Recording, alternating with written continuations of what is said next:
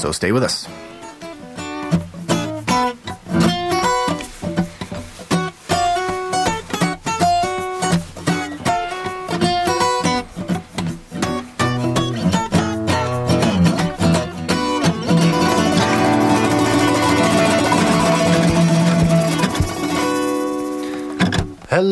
And welcome to the Arts Report, your weekly arts and culture fix here on CITR Radio 101.9 FM, as well as online at CITR.ca. That's right, we're streaming as we speak. We're in a stream floating down the internet river right now, so you can catch us there as well. I'm your host, Adam Yanush. And on today's Arts Report, we've got uh, lots of books. We've got two new books. It seems to be spring book fever time right now. There's a lot of uh, books, uh, book launches, book releases happening right now, and so we'll tell you about two of them. They're called A Description of a Blazing World. That's one work of fiction, and the other one is called Year of Broken Glass. And uh, we'll have an interview on that as well as uh, we'll tell you about the Lawyer Show. And that's a unique little fundraiser. Sorry, not little. I shouldn't, I shouldn't belittle it. It's a, it's a huge and wonderful and amazing fundraiser uh, for Touchstone Theatre and uh, Carousel Theatre. That'll be at uh, the Waterfront uh, Theatre very soon. So we'll get a scoop preview of that. We'll get two scoops of that. And uh, we'll tell you about a dance show called Burn and Dodge where they used Skype where they're using the powers of Skype to do a piece in three cities Vancouver, Winnipeg, and New York City. And uh, they're going to be in all three of those cities. They're going to tour all three cities, but in each in each city. So in the Vancouver show that's coming next week uh, on May fifth, I believe it is, they will have performers from each city uh, in the same place magically through the powers of the internet. So we'll find out how that works and uh, what that will be about uh, later in the show. So uh, lots, lots to cover. Now, before we get into the show, uh, a little bit of news. News and events and happenings for you. Of course, there's an election going on in Canada. That's coming up very soon on May 2nd, which is uh, Monday. So, only days left in the election. And we got some good news in that the early voting um, round, the early round of voting. What do you call it? Um, advanced polls. The advanced polls uh, have been surprisingly big. That is to say, a lot of people have been voting in, in the advanced polls. Now, some say that it's because it was a long weekend. It was the Easter weekend, so people who work had a chance to go vote because it was a holiday. But people are also saying that it's thanks to all the uh, attention this election has been getting through uh, social media. And uh, that must be thanks in part to groups like shitharperdid.com, who are putting up a slew of YouTube videos and uh, doing all kinds of events to promote voting, in this case, uh, voting against a certain party and a certain uh, candidate, but nevertheless getting uh, attention for voting into uh, the into the public sphere, or I guess into young people's minds. Let's put it that way. Getting uh, the election into young people's minds, and it seems to be working. So kudos to the folks at Shit Harper did, and uh, VoteMob.ca as well is getting some credit for stirring people up and getting people excited about this election. So, so kudos to all of them. And uh, we here encourage you to vote as well on May 2nd and in any advance polls that are still going on. Uh, get out there, get out there and vote and uh, and be heard because uh, last election was the lowest turnout in Canadian history. So perhaps that's a factor too. Is a bit of embarrassment on the part of Canadians who are saying, you know what, let's not repeat that. Let's not get get worse this year. Um, so that's so that's very exciting. What's other news? Other news is that uh, I saw tape over the weekend. This is a play that happened at the Waldorf Hotel. Yes, that's right. You heard right. Not the Waldorf Theater, but the Waldorf Hotel. Uh, went up to a little tiny little room that uh, you know had the typical trimmings of a hotel room: a bed, uh, a night table, a TV, a bathroom. And in this space was crammed 18 seats, and um, so uh, myself and 17 of my cro- closest strangers sat shoulder to shoulder, and we watched a play take place in, in that tiny room. Three people, three actors in a very, very, very small hotel room. And you know what? It was delightful. It, um, it was a very intelligent script, executed uh, very smartly and competently by the three actors. Uh, this was this was a show that was at the Fringe in 2009, so it, it's it's getting a remount. So obviously, you know, they got some experience under their belts. They know what they're doing, and um, they they definitely upped their game from what I hear from people who have seen both versions. Um, so the news in this case, the news uh, is not that I went to see a show. That's not very newsworthy. The news is that the play is having an extended run, so it should have wrapped up last Sunday, but will in fact go on for another week. So you still have a chance to see this awesome show that happens in real time inside a hotel room uh, at the Waldorf. That's happening. You can get more information on that at tapetheplay.ca tapetheplay.ca and uh, if you want to hear the interview that we did you can go to uh, a lot of places. You can go to our facebook page or our youtube channel. Just go to citr.ca right now and there'll be links to all of those places our podcast. And you can get the uh, the interview with Marissa Smith, who is in the show, as well as um, as well as uh, a director about town. She didn't direct this show, but uh, but she's in it, and she's uh, very talented. So yeah, so check that out. All right, well uh, that's enough. Uh, that's enough yapping from me. I think we should get on with the show. So um, let's see, what do we have first? Aha. A novel called The Year of Broken Glass follows a struggling crab fisherman named Ferris Wickbon on a journey across the Pacific Ocean, surviving natural dis- disasters in the process and trying to balance a double life, supporting two families in different cities. It all begins with the discovery of an antique glass fishing float, an idea that came to writer and fisherman Joe Denham after considering his own clumsy habit of breaking glass. But it would be years before the initial inspiration was converted into an entire novel. So we talked about the challenges of completing a work of fiction, but first, with a book about being a fisherman in coastal BC and earthquakes on the Pacific Rim, I got the impression that this book is very deliberately rooted in the now. It's meant to feel very contemporary. Yeah, I had to counterbalance the, the, the see the the stuff that I came up with four or five years ago when I got the big burst of inspiration that I mentioned. Mm-hmm. That was all not that stuff. That was all just this this fantastical tale about a, a a sinking continent, th- you know, tens of thousands of years ago, and all that kind of stuff. And I got that idea, and then I actually went and researched the whole concept of a continent sinking in the in the uh, Pacific Ocean, and I on the internet, and I glommed on to James Churchward, who's actually a real writer, turn of the century, uh, and a guy who had this whole idea of this continent called Mu that sank 20,000 years ago in the middle of the uh, Pacific. It's also referred to as Lemuria by other people, Mhm. and so I- had all those ideas, and that's all very ridiculous. That stuff, right? so I I felt really compelled to also ground the day to day in really re- realistic and visceral kind of stuff, and and contemporary politics and events and all that kind of stuff. And you know, it's it's a it's a bizarre and and it's it's awful to say fortunate, but not fortunate, but um, uh, sort of very canny sort of uh, um, uh, coincidence that Yeah. when I was finishing the first draft of this book is when the the um, earthquake and the Haitian earthquake happened. Yeah. And since then, there's been a whole bunch of stuff happening throughout Yeah, the Japan, northern of Pacific. Rim, which is, is exactly what's going on in the book.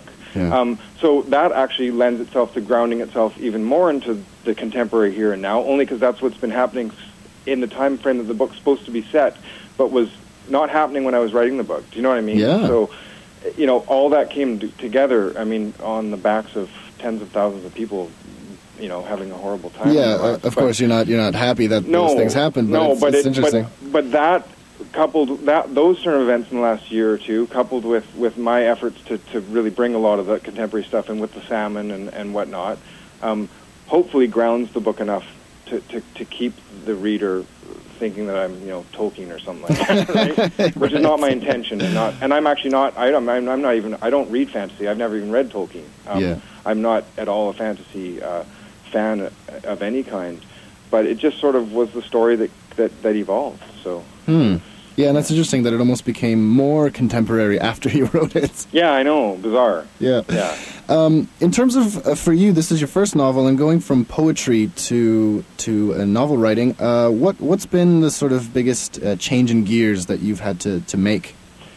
Uh, it takes a whole lot longer. it's way more work. Um, I I don't. Um, I've tried to write novels throughout my whole. I'm 35 now, and I tried. Probably the first time I tried, I was 20. I've tried a couple throughout my 20s, and then I stopped trying for a while. Why? What what what was what was Uh, happening? I would always write about six chapters, and then I have no idea where the plot was going. Okay. And I didn't have any grounding thread when I was sitting down. I would have lots of characters banging around in my head, Yeah. and I could get them going, but then I didn't know what to, how to keep it moving. What the difference with this book is that I had that that basic backstory mythological thing that that, fishing float from possibly many thousands of years ago Mm-hmm. that were that pushes the characters through the whole story, you know, Yeah. and has a, its own momentum. So then the characters just develop within that, and it allowed me to just write the the characters themselves and not really worry about the plot because I knew what it was more or less when I sat down to write. And had known for years before, so I'd also been able to develop it more intricately before I sat down to write, and develop the characters within that in my imagination before I ever got a chance to sit down and write. Because I don't have a lot of money, so it took me years to even put the five months aside to be able to do it. Right. Right, right.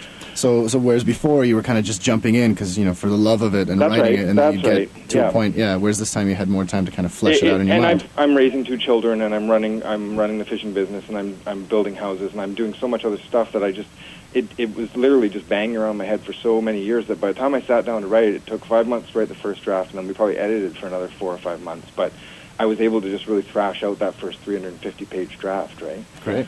So, With, yeah. with all that you have on the go, do you think you'll ever have a chance to write another book? uh, I, I will make the chance. Yeah, right. um, because I don't. I, I love to write, and I and I um, I have a lot of you know very serious ambitions in that way. But I I chose not to take the academic route into uh, having a writing career, hmm um, which doesn't necessarily give someone more chance um, because people that do the academic thing have to teach a lot of classes and do all that stuff too, right? Yeah. Raise children too and everything. Um, but it's always a, a, a trick for the mo- the contemporary writer who hasn't made it to be you know one of the writers in the country that everyone reads.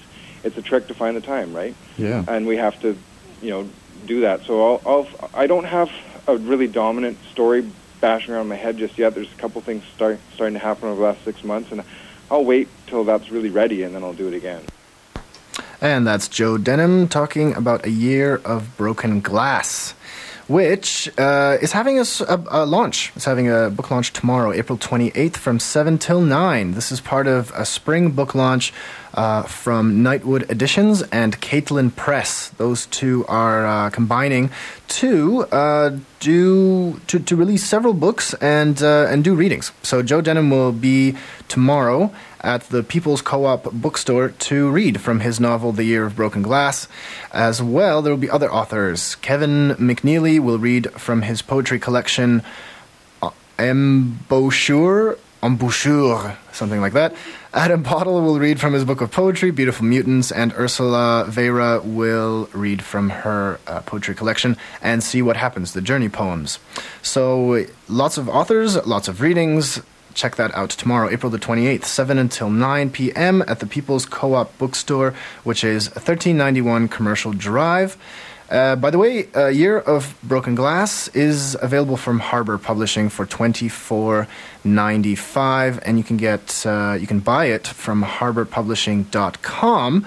Now, interesting fact about the Year of Broken Glass: we here on the Arts Report will be doing a book review. Ooh, exciting! We haven't done a book review uh, ever. Well, not since not since I've been on the show, and that's about a year. So that's very exciting for us. Uh, Megan Thomas from oh sorry, we did a book review. Megan did a book review like two weeks ago. What the hell am I talking about? Little short memory. Um, but we'll be doing uh, a regular feature. Let's let's highlight that fact. That's new. Uh, book review feature on the Arts Report. So regularly, uh, I think once a month, maybe twice a month. We'll see. Uh, we'll be reviewing books, and we'll be starting this regular feature with the Year of Broken Broken Glass, and that's happening next Wednesday. So uh, check it out. It's an interesting read. It's um, it's very it's very gripping because it's um, as we talked about in the interview.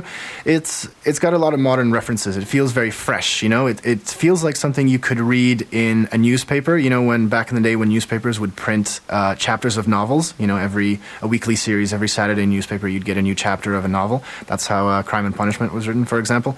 Um, it feels like that. You know, you could you could read it and feel like this is very current. This is a fresh story. And uh, so yeah, I'm reading it right now, and we'll we'll talk more about it next week. All right, so we're going to take a quick break, but when we return, we'll, ter- we'll tell you about Burn and Dodge, a unique dance show that uses uh, Skype to make it come to life. So stay with us. LiveVan.com is Vancouver's community driven concert calendar. New shows are added daily by the city's most active promoters, musicians, and by the driving force of the music scene, the fans. LiveVan.com's listings are different because they are integrated with profiles updated by bands and business owners as they promote upcoming events. Check out the archives to see how closely we've worked within the community to put on the shows you love. Visit livemusicvancouver.com for the latest independent and major label event listings. LiveVan.com, Vancouver's community driven concert calendar.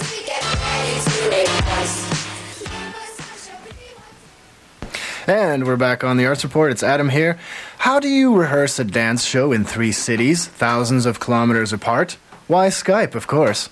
Choreographer Melanie Kuxdorf is bringing dancers in Vancouver, Winnipeg, and New York City together to explore the themes of space, distance, and disconnection in Burn and Dodge, which, by the way, is a photography technique uh, used to either um, burn a light part of the photograph that's too bright and make it darker, or dodge uh, and cover up a um, cover up a dark spot in a photo to make it come out a bit lighter.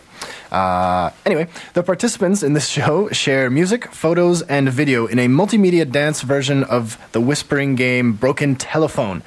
You know, that's the one where you whisper a phrase to one person and then they whisper it to another person, and so on and so on until by the time it gets to the last person, the message is completely distorted from the original. So in Burn and Dodge, rather than try to overcome the problem of rehearsing so far apart, they embraced it. Here's Melanie to explain more. So here in Vancouver, Alana Gerecke and Catherine Anderson are my dancers. Mm-hmm. There's two people in Vancouver. They get to work with each other, they get to touch each other. Theirs is pretty playful because they can actually hold on to each other. In Winnipeg, I got um, Allie Robson, my dancer, to use a stand in. So she created her phrases by tracing a body who made the shapes from the photos. But yeah, so she she had a stand in. She had somebody to hold those shapes. Aretha Aoki in New York did not have anybody, so it's all like she's all by herself. She's sad and lost. So, she, but she had to pretend that there's a person. So it's all, it, you know, it, it it's so that much harder, Yeah. and it's like an impossible task. I'm like asking her to remember somebody that she's never actually gotten to work with. Kind of interested in that like discomfort too. Yeah. So um, Yeah, to be kind of um, taken out of your comfort zone and kind of uh, shocked into action and yeah. seeing what what's stirred up in that. And I'm also interested in the audience knowing that, like the audience being part of that. They like they know what's going on and it's happening right now, and Mhm. and uh, the the whole process of the piece. I really want that to be in the show, Mhm. so that the audience is not in the dark. Like you see that a lot where Right, so the audience is so that it's engaged and is involved in sort of your journey as as artists. Is that kind of yeah, well, and and just how we made the piece. Yeah. yeah, like because people always talk about like you see a dance show, especially dance, because in theater there's talking and you get to hear like stories, but in dance there's often just what you see the bodies moving, and then you'll hear about the process and be like, wow, that was really fascinating, but that is not what I saw on stage, right? and what I saw on or at stage least was if I had as known that before go- seeing the dance, I Mhm. might have appreciated it more. yeah, or or you know it, it's like not connected maybe, or Mm. like it's not as the process sounds better than the end result. So, I mean, God knows what's going to happen. Like, I don't know if my piece is going to be any good. I hope it will be, but um, but what I'm really trying to do is make that process really clear and Hmm. kind of like it. Maybe it's a little postmodern and like deconstruction and stuff like that, but like laying the construction materials out. So like the toolbox is open and Can you give us like a, an example of that? yeah. So um, I'm going to show video of our Skype rehearsals. So like I'll show clips of the rehearsals and clips of us being like, hmm, I don't know if that's gonna work, or like my my friend in, in Winnipeg, she's got dogs and she's rehearsing in the living room, and the dogs will like walk through Yeah. while she's trying to rehearse. You know, like and muck things up. yeah. So like start howling at one point, which I think I'm going to use that clip. But yeah, so I'm going to use the video. I've taken video of everything that we've done. Mm-hmm. So It's a um, lot of video. it is a lot of video. yeah, it's a good thing I've got a big a hard drive. yeah, so like screen capture of the Skype recording, Mhm. and um, and then also the. But I've been rehearsing with dancers in Vancouver as well, so that's a bit different because it's we don't have that disconnection f- through Skype. Right. Like it is so different to rehearse with somebody via Skype than in the same room. I, I imagine so. And like, can can it be done? I mean, obviously you're doing it, but tell us about some of that that difficulty because obviously you're not there with the other person. yeah, it's funny because like you think I'm in a room, she's in a room. We're both in rooms. I can just tell her what to do like I would in a normal rehearsal, but it's like no, like somehow that physical distance, Yeah. it's like it's like I feel like I c- if I reach out to touch her, I'm going to hit a force field of glass or Yeah, something. yeah, you know, and and that always makes me feel hesitant to and I feel like they're so it's really hard for me to describe because like I just feel like they're so far away Mm-hmm. that even though she can hear me, she can see me, I still feel like I can't totally communicate very Yeah. well. Yeah, it's And- that liveness that you kind of take for granted in, in a rehearsal. Yeah. I know. It's like, oh, I can't reach out and just manipulate her body or whatever. Mhm. Um, so I guess that Right, took a long. That's, so that's where you have to sort of rely on your words. yeah. Mhm. But the way that we're creating the movement in this piece is through photos. So speaking of like a mode that doesn't really show you what the movement is, Mhm. like if you take a picture of somebody moving, you get the still image, but it doesn't show you what they're actually doing. It, it's a frozen moment. It's a clue, but it it's so lacking in in context. Sure. So that's what what we used. Like we, um, I got Aretha in New York to, she's my New York dancer, Aretha Aoki, um, to improvise, and she sent the photos of her improvising to me, and then we Oh. created the movement from that, Mhm. and then took new photos, sent that to Winnipeg. That's how the movement gets created. New photos in Winnipeg sent to New York, Uh-huh. and that's how that movement gets. So gets that's how the, the telephone game is sort of um, that's Yeah. how the data is being transferred Mhm. is, is through photographs. Yeah, Oh, and then okay. for the music, it's a clip of one piece of music sent to the next city. Then they just get that clue and they do a cover or their own interpretation of what they got. Mhm. And then that composer takes a clip of their new composition, sends it to the next city. Something new is created. So, like it is, kind it's my version of Broken Telephone. It's like a complicated version of Broken Telephone. and multimedia version. Yes, yeah. so the the music is a lot more is a lot easier to understand and to work with. The photos I really had to develop a kind of a process. Like Mhm. You could do anything with the photo. Yeah, so as long like as it once in a while corresponded to the the, the physicality Yeah. of the photo. It's that- like like what do you choose? You know. So I had Yeah. to really limit it. So it's like okay, we're using the shape and like okay. um and I'm really interested in this distance. You know, this huge continent. That's what I was really interested in. It was like how can you create something between Vancouver, Winnipeg, and New York, like Mhm. 2,000, 3,000 kilometers or whatever it is. And, um, and so I was really interested in the absent body. Mhm. Like, what's it like to touch somebody that's gone? actually there. yeah, you know, and like, can you remember touch? Which we've tried. It's really hard. Like, you can, you can sort of imagine what somebody might feel like, but Mhm. it's really a difficult You mean just to remember what it is to, to have been touched? You know, Bo- somebody grabs you by the arm to Yeah. remember that sensation? hmm to be touched and to touch someone. Oh. it's tricky. Like it's not a sense that like we are really visual and like our memories are often hmm look almost like photographs to us Right. or or are influenced by the photographs from our childhood or whatever. Mhm, mhm. But touch itself is like this. So wait, why was that disappears. important? Why why was it important to kind of we must remember that sensation? Um, because I'm really interested in in so the way the way we've created the choreography is by tracing each other, Mhm. tra- tracing bodies, and either the absent body that's in the photo, or because I've got two dancers in Vancouver, they work with each other, Mhm. and then they'll the movement is all from tracing. So Wow. literally, like maybe taking a finger and running their hands along a space, and then that person is gone, and then all is left is that negative space. So it's a really interesting way of moving, but I'm constantly saying be precise. Like rem- the act of remembering the body is something that I'm really interested in. So like it's it's not just cool pattern in space, but it's like no no no you you have to Like be there. You have to take yourself Yeah. there. yeah And that's Melanie Kuxdorf talking about Burn and Dodge, which will be coming to Chalk Exchange, which is a former schoolhouse that's a sort of uh, venue now. Um, now, a little note before I give you more info on that is uh, Melanie uh, was a regular contributor to the Arts Report um, not too long ago before going off to do uh, choreography duties across the continent, as she seems to be doing now.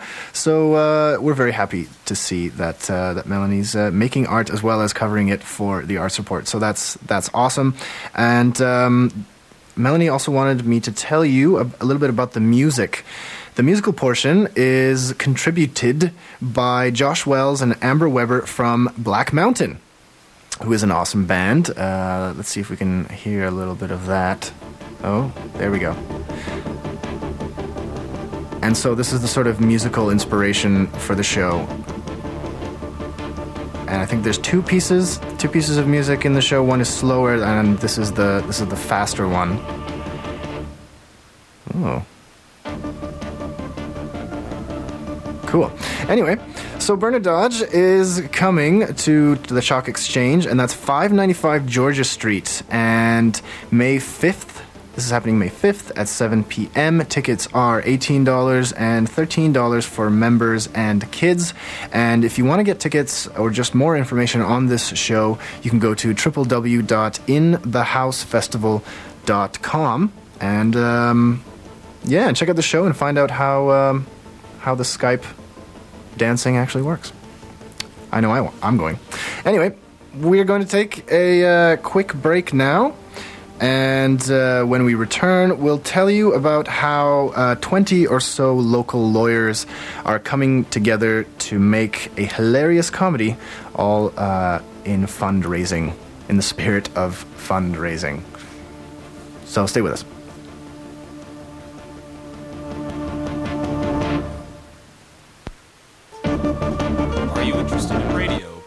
Quite sure how to get involved? CITR is the place for you. We are a volunteer driven campus and community radio station with a variety of volunteer opportunities. Want to become an on air programmer? Learn about promotions? Maybe become a news or arts reporter? Come learn about all the ways you can become involved at CITR. Volunteer orientations are held on the first Monday of every month at 6:30 p.m. If the first Monday falls on a statutory holiday, the orientation moves to the second Monday. Visit citr.ca for more information.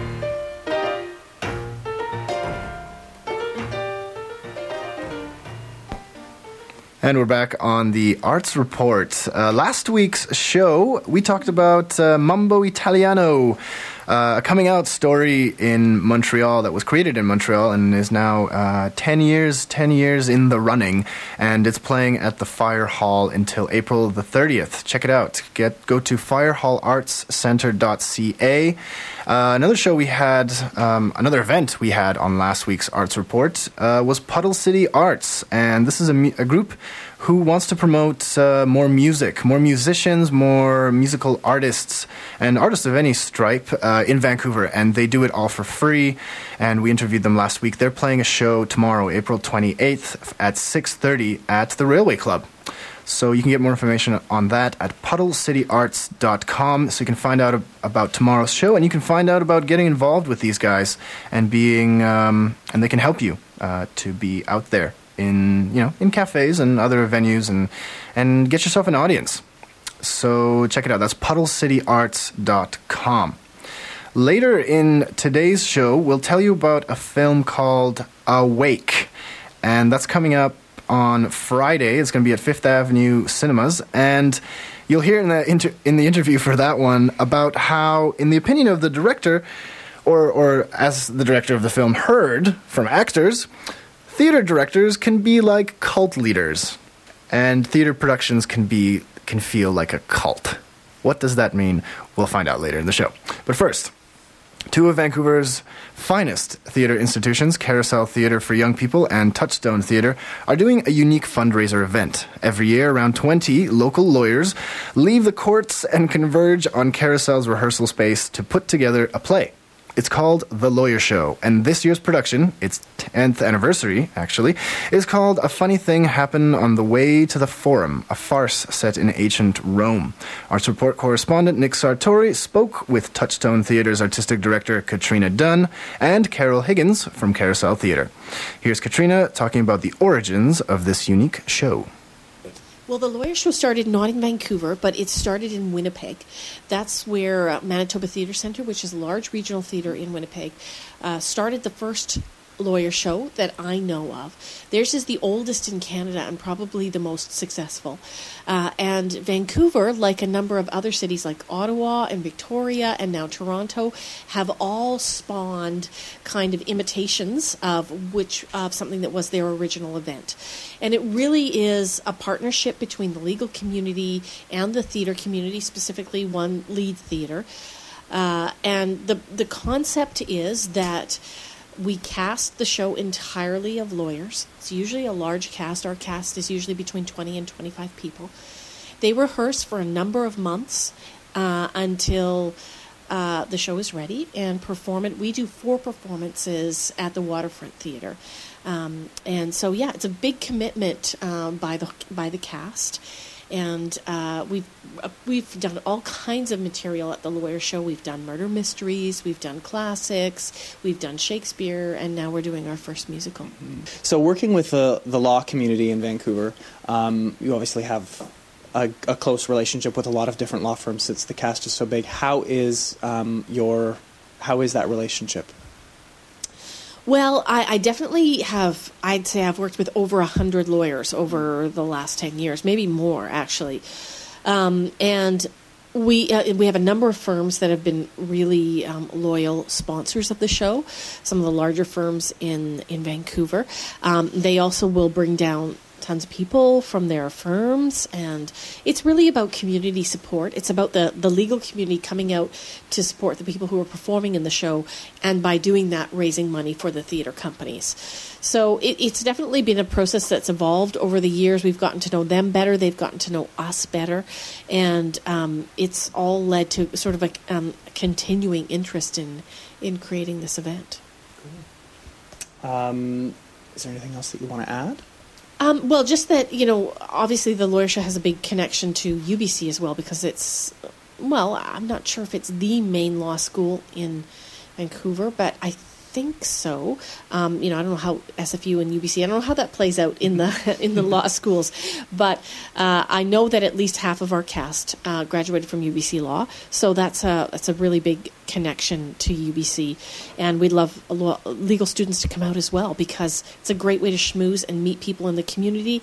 It's a great way to meet people that you're going to be then articling with later on and get a sense of who the firms are and get a sense of um, just what the playing field is in a in a really nice social environment. I also spoke to Carole Higgins, artistic and managing director of Carousel Theatre. She also co-directed A Funny Thing Happened on the Way to the Forum with Katrina. I asked Carole why she chose Forum for this year's Lawyer Show. That's a really good question. Uh, the show itself is very accessible, which I think is really important with with an event like the Lawyer Show. Uh, the title, most people have a connection to it of some kind. They may have seen the movie.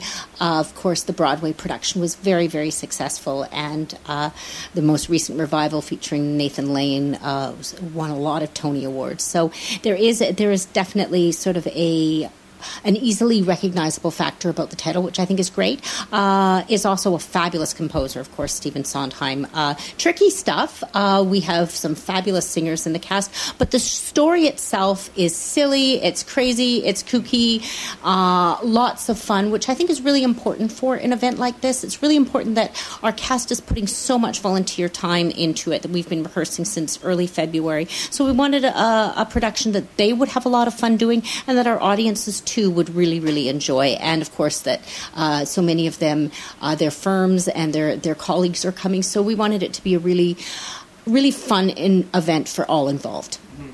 And Tell me about how it is for you as a director working with lawyers, some of whom are, are actors in their spare time or ex professional actors, Absolutely. and how that is different from your normal working with professional actors on a on a day to day basis. Sure. Uh, well, we're very blessed with the lawyer show event that we. There's a number of, of lawyers who've been doing it for doing this this event with with Carousel and, and with Touchstone Theatre for for many years. Some of whom studied, uh, went to the National Theatre School. Some of them actually even did a season or two at the Stratford Festival, uh, and several of them were professional actors for for a period of time, which before they decided to uh, give that up for the security of being a lawyer. Uh, there's certainly a lot of parallels between uh, lawyers and and theater. Uh, I have a I have a close friend who's a lawyer, and we I was going to theater school while she was going to law school, and we used to always kid each other that we were actually both studying the same thing. She was just going to be doing it for more money than than I was at the end of the day. So there's a lot of a lot of parallels. Uh, we're blessed with a fantastic cast this year. We had we also have a lot of newcomers, some fabulous musical theater talent uh, who uh, just blew me away at the Uh, some of them, uh, some of these cast members, uh, in addition to being lawyers, are are great amateur thespians in their own right. Uh, one of our, cast members was actually just in the Forbidden Phoenix out at the Gateway Theatre, and uh, several of them are appear appear in different musical theatre events and productions around town. So that's been really really exciting. It's been lots of fun. They've brought so many ideas into the rehearsal hall, and we've really just had a great time over the last couple months. And th- thanks to Nick Sartori for bringing us that that story. Uh, talking to Katrina Dunn and Carole Higgins, and the Lawyer Show, which is a funny thing happened on the way to the forum, is happening at the Waterfront Theater, which is on Granville Island. That'll be from May the fourth until the seventh at eight p.m. Ticket prices are $75 each, and that includes a $45 tax receipt because this is a fundraiser. You can get more information at touchstonetheater.com slash the lawyer show. Oh, there's spaces there. So best thing to do is go to our website, citr.ca, and you can find the correct link uh, right from our page. You can find that. Um, you can find links to all the events we have on today's show on our website, citr.ca.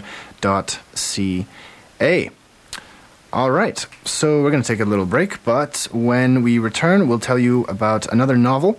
This one's called A Description of the Blazing World and centers around the massive power outage in Toronto in 2003. So stay with us.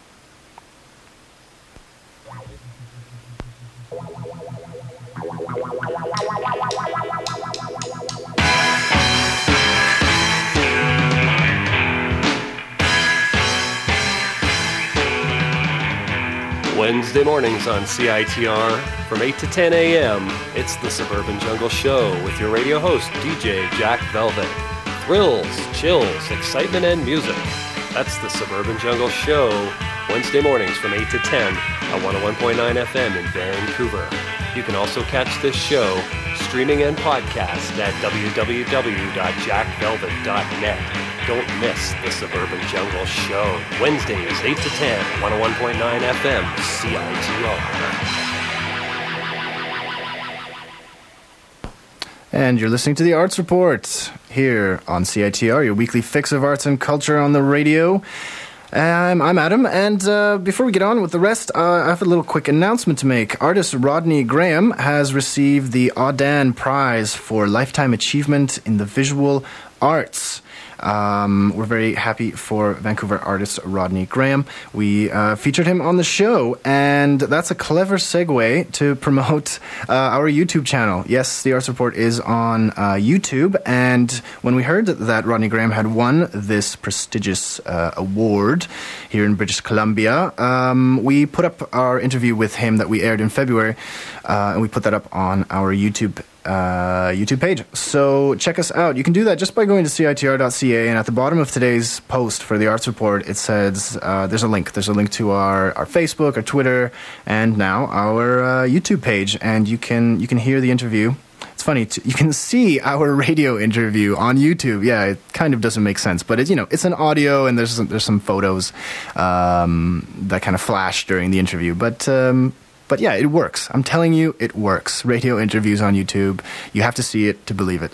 So uh, so check that out. And congratulations again to uh, artist Rodney Graham.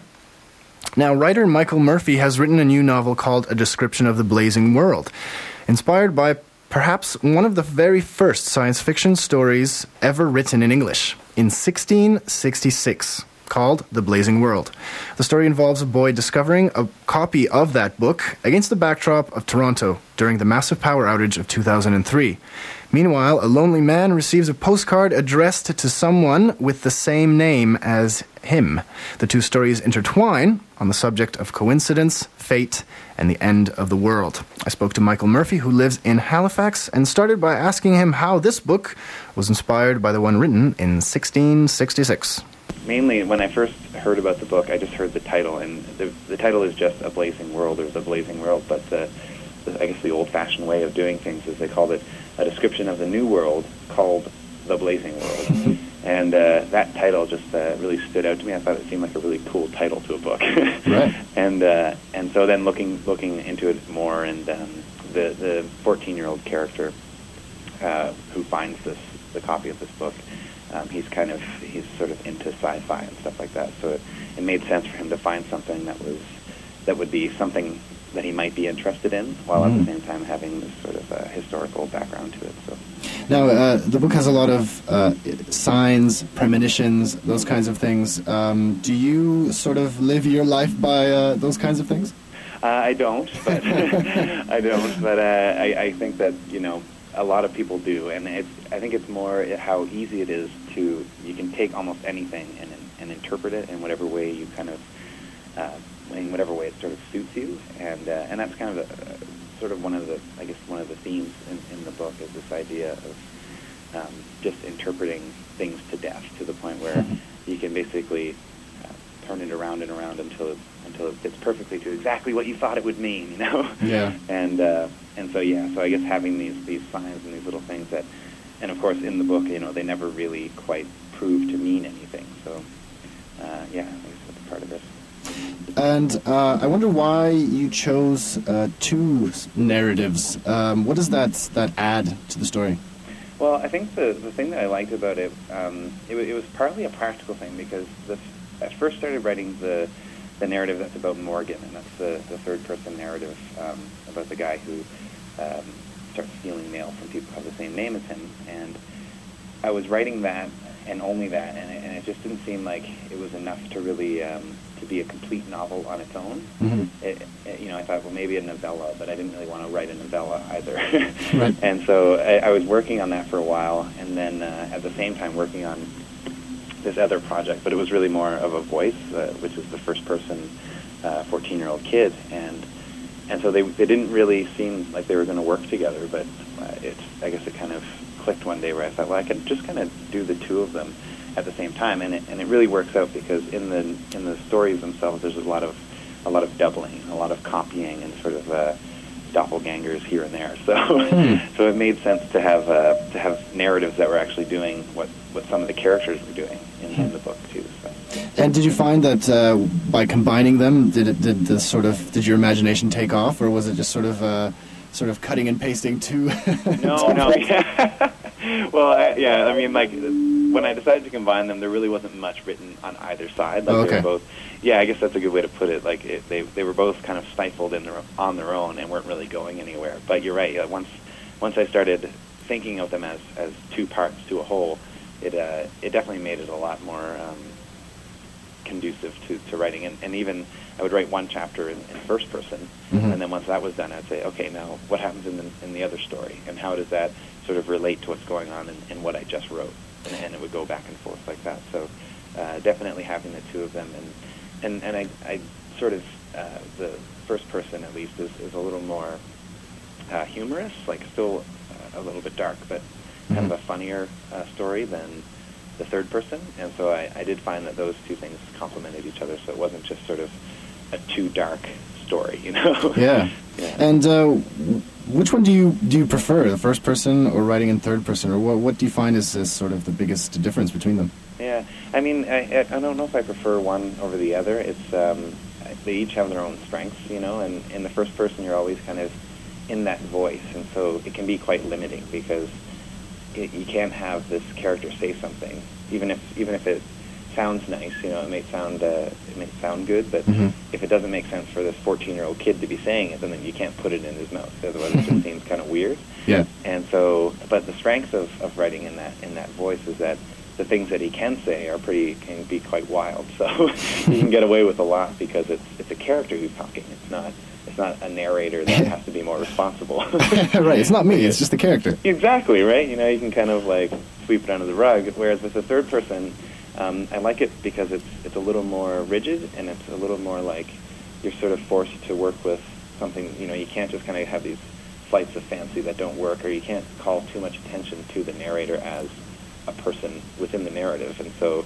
that sort of self-effacing kind of writing is also enjoyable because then you're really just focusing on telling a story, describing a scene, and and uh, you know showing uh, the reader what's going on. And that's Michael Murphy telling us about a description of the blazing world. Apologies there for the, the audio. It was a little a little odd, and I swear it's not me. Often I make uh, screw ups when I record these interviews, but this time it wasn't me. I tells ya, it was the the radio gods who um, are angry at me this week. Don't ask why. Uh, anyway, a description of the Blazing World is out from Broadview Press. It came out on April the 1st, and so it is available now in bookstores. It is $21.95. You can uh, get more information uh, and perhaps even buy it from freehand-books.com. Freehand-books.com. Alrighty, so we're going to take a little break, the last one, I promise, and uh, we'll tell you about this movie called Awake, about a theater director who who dies. That's how the movie begins. Uh, someone is dead, and uh, the company, the theater company troupe who worked with him, uh, assembles, comes together for Awake, and uh, secrets and lies and, and interpersonal fireworks ensue. And we'll talk to the director and find out how uh, th- uh, theater production can be kind of like a cult. What does that mean? Stay with us. This just in. Tuesday nights at 11 o'clock, CITR 101.9 FM presents Cabba Radio. Join host Teddy Smooth as he explores the chimerical, the hysterical, the phantasmagorical world of burlesque and cabaret. Tuesday nights at 11 o'clock, CITR 101.9 FM brings you Cabba Radio.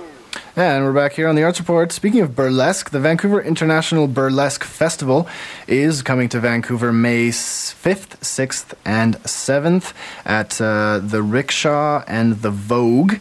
And you can get more information on that at Van Burlesque Fest, vanburlesquefest.com. And uh, I'm just looking at the website right now. It says rickshaw tickets soon to be on sale at Red Cat, Zulu, Gene Queen, and East Vanity Parlor uh, special raffle prizes, etc., etc. So get check that out. Check out the website. That's vanburlesquefest.com, and uh, we'll try to to give you the scoop on that on next week's show. So stay tuned on the Arts Report for that uh, next week, and uh, and lots more features that I'll tell you about later. But first. There's a new film coming to Fifth Avenue Cinemas on Friday called Awake, about a group of actors coming together after the, the death of their theater director and the unraveling of their secrets and lies that ensues. The film has been winning awards, including Best Feature Film at the Carmel Arts and Film Festival in California, no doubt thanks in part to the unique style of the film. Director Pel- Penelope Oh wow! Give me a second here. Director Penelope Buitenhuis. There we go. There we go. I, I practiced saying her name, and once again, as I often do, I practice so hard with the last name that I can't pronounce their first name, which is often like John or Penelope in this case. Anyway, where was I? Director Penelope Buitenhuis wrote a detailed treatment of the story, but allowed the actors to improvise the entire film with a team of camera operators catching the live action. As you hear, Penelope hopes to, this film hopes this makes for more honest performances, but still, but it hopes it's still as tight and coherent as a scripted feature. Uh, but first, I asked her what makes actors a good subject rather than, say, lawyers or doctors. Well, you know, I don't actually think there's been that many films about actors. I've actually probably seen more films about lawyers than about actors. um, I think it's partly because it's a world I know. I've worked with actors in, in film for 30 years. And also, I find it kind of intriguing when actors are supposedly not acting but being themselves. So there's that kind of um, tension between are they acting or are they the human? Right, and kind of what who are they underneath the parts Exactly. that they play? Because I think actors are very comfortable, ironically, uh, being in front of other people, but sort of protected by the character that they play. Exactly. Right. So it's really getting at that vulnerability which lies underneath the actor facade, and also using, you know, the film is a wake of a theater director.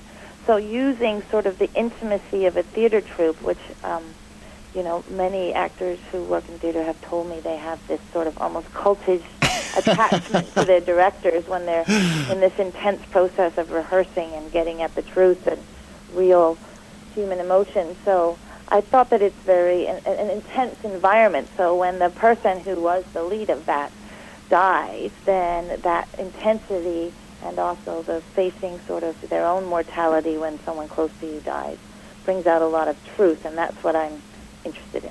Interesting. Yeah, you say truth a lot, and and I want to ask you about the the style of this film because it's uh, it seems very tricky because uh, it's sort of it, it depends a lot on improvisation. Mhm. Can you tell me a bit about um, how that was done?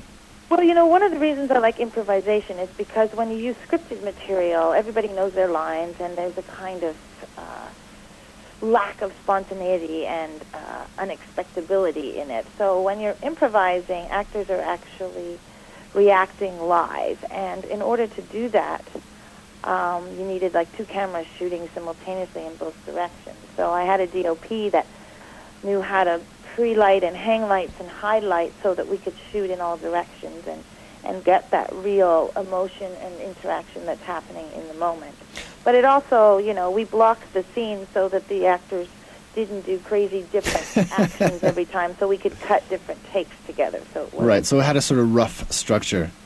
Oh, I had a I had a 30-page treatment Yeah. with a little description of what happens in each scene, and I spent a lot of time with the actors talking about their characters, and they we all got together to understand their back relationships and stuff. So there was a lot of prep work before we actually went to camera. Hmm. And so and so did the the camera the cameras had to be sort of always always ready, always catching things, always. Yeah, they were both. Most of them were handheld, except for some of the big dinner scenes. So Uh-huh.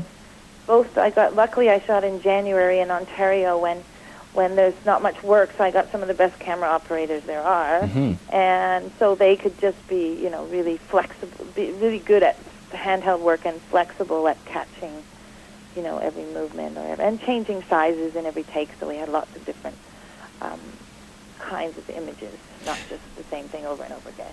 I wonder what happened by by the end of the filming because you know if you had a, a treatment, you had a, an idea of what's happening and, and how things should progress, but then you have the actors doing th- improvising and doing what feels natural and, and making their own discoveries. And I wonder how how did the project change uh, after you filmed it?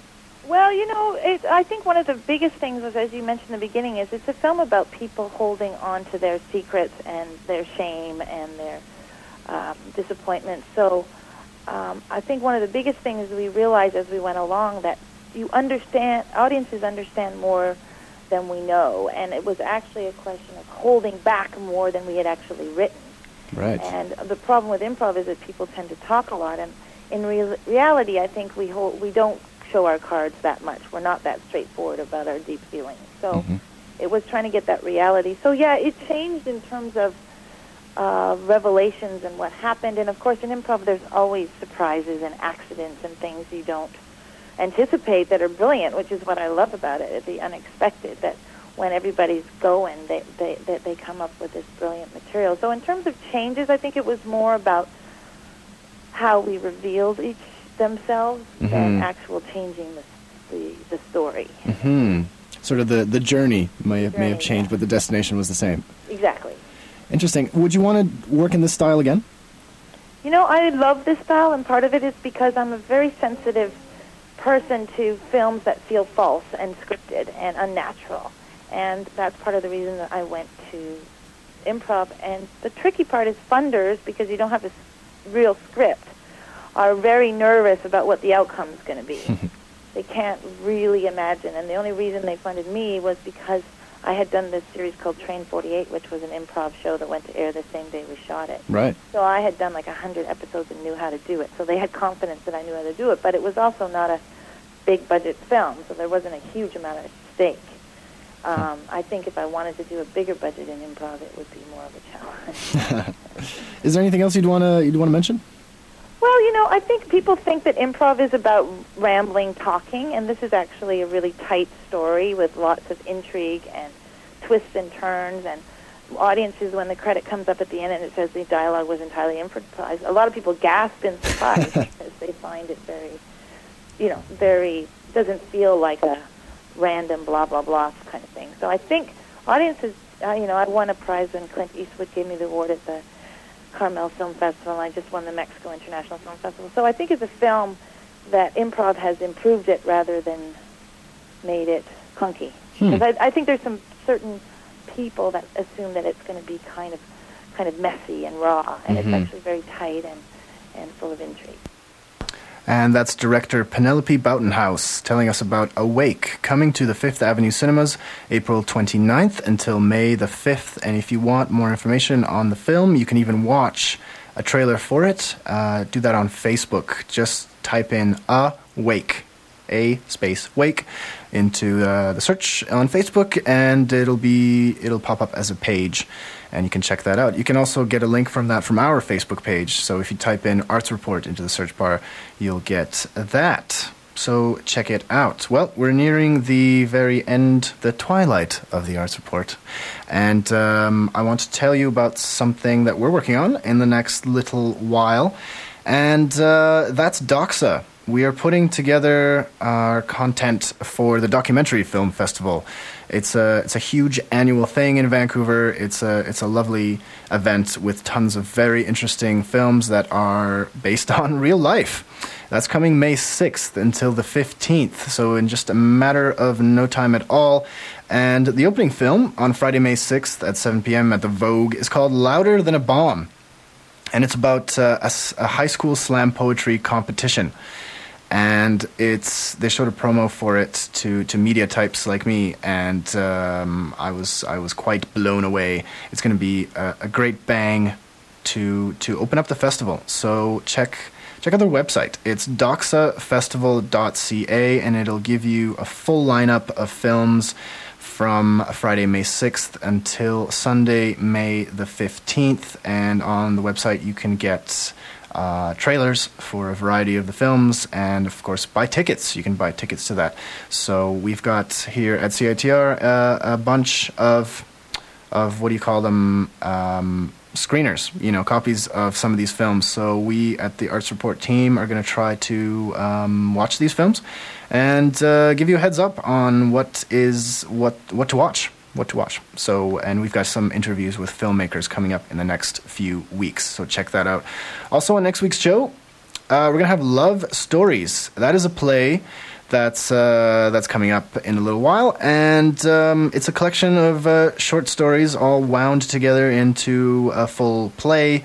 And um, we talked to uh, an actor in the show, Britt McLeod, and this show happens just to be directed by uh, a frequent guest on the Arts Report, uh, Brian Cochran um, who was a, a master's directing student at UBC and is now out in the real world trying to survive in the frigid landscape of theater in Vancouver. So that's his first production out of school, and uh, we're very interested to see what uh, what he's got cooked up.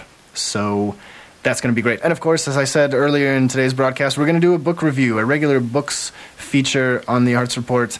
And uh, we're going to review The Year of Broken Glass, which, uh, if you missed the interview, um, you can find out more about on our website, citr.ca.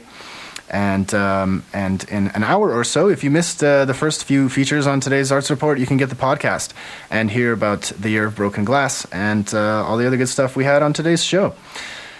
So uh, that brings us to the uh, to the end of the show. Um, what can I tell you? Uh, follow us on on Twitter, become a fan on Facebook, uh, and and read our blog.